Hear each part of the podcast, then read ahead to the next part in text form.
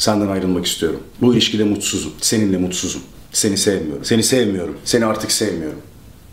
Girdik mi? Morpheus? Listende ne var? Hı?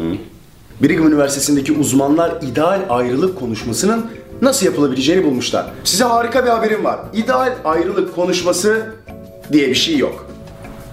Ama yılmamış Brigham Üniversitesi'ndeki uzmanlar ve ideal ayrılık konuşmasının nasıl yapılmayacağını da bulmuşlar. 3 maddede jet hızında ayrılma teknikleri veriyorum. Dikkatlice dinleyin. 1. Kesinlikle SMS kullanmayın diyor uzmanlar. E onu yapmayın zaten.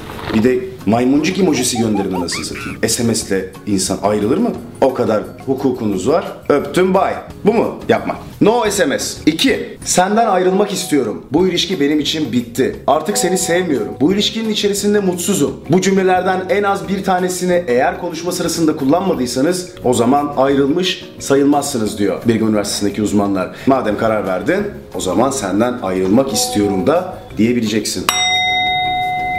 Ve üç, üçüncü maddede Brigham Üniversitesi'ndeki araştırmayı yapan uzmanlar diyor ki bir ayrılık konuşmasının çok uzun olmaması gerekir. Eğer ayrılık konuşmanız çok fazla uzarsa o zaman yeni bir ayrılık konuşması yapmak zorunda kalabilirsiniz. Çünkü uzayan ayrılık konuşmaları ya kavgayla sonuçlanan ve daha sonra ertelenen yeni bir ayrılık konuşmasına ya da çiftlerin kısa bir sürede olsa yeniden bir araya gelmeleriyle sonuçlanır diyor.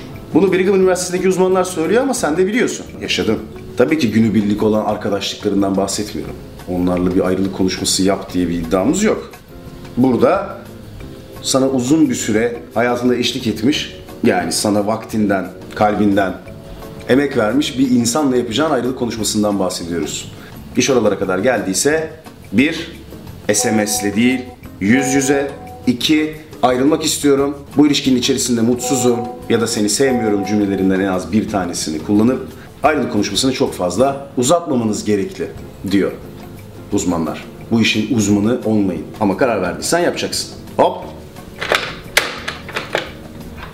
Aşkım pardon suratını mı kapattım ya? Ama yok yok öyle istemedim. Öyle şey için o. Kamera için o. Tamam. Okey. Paket mi?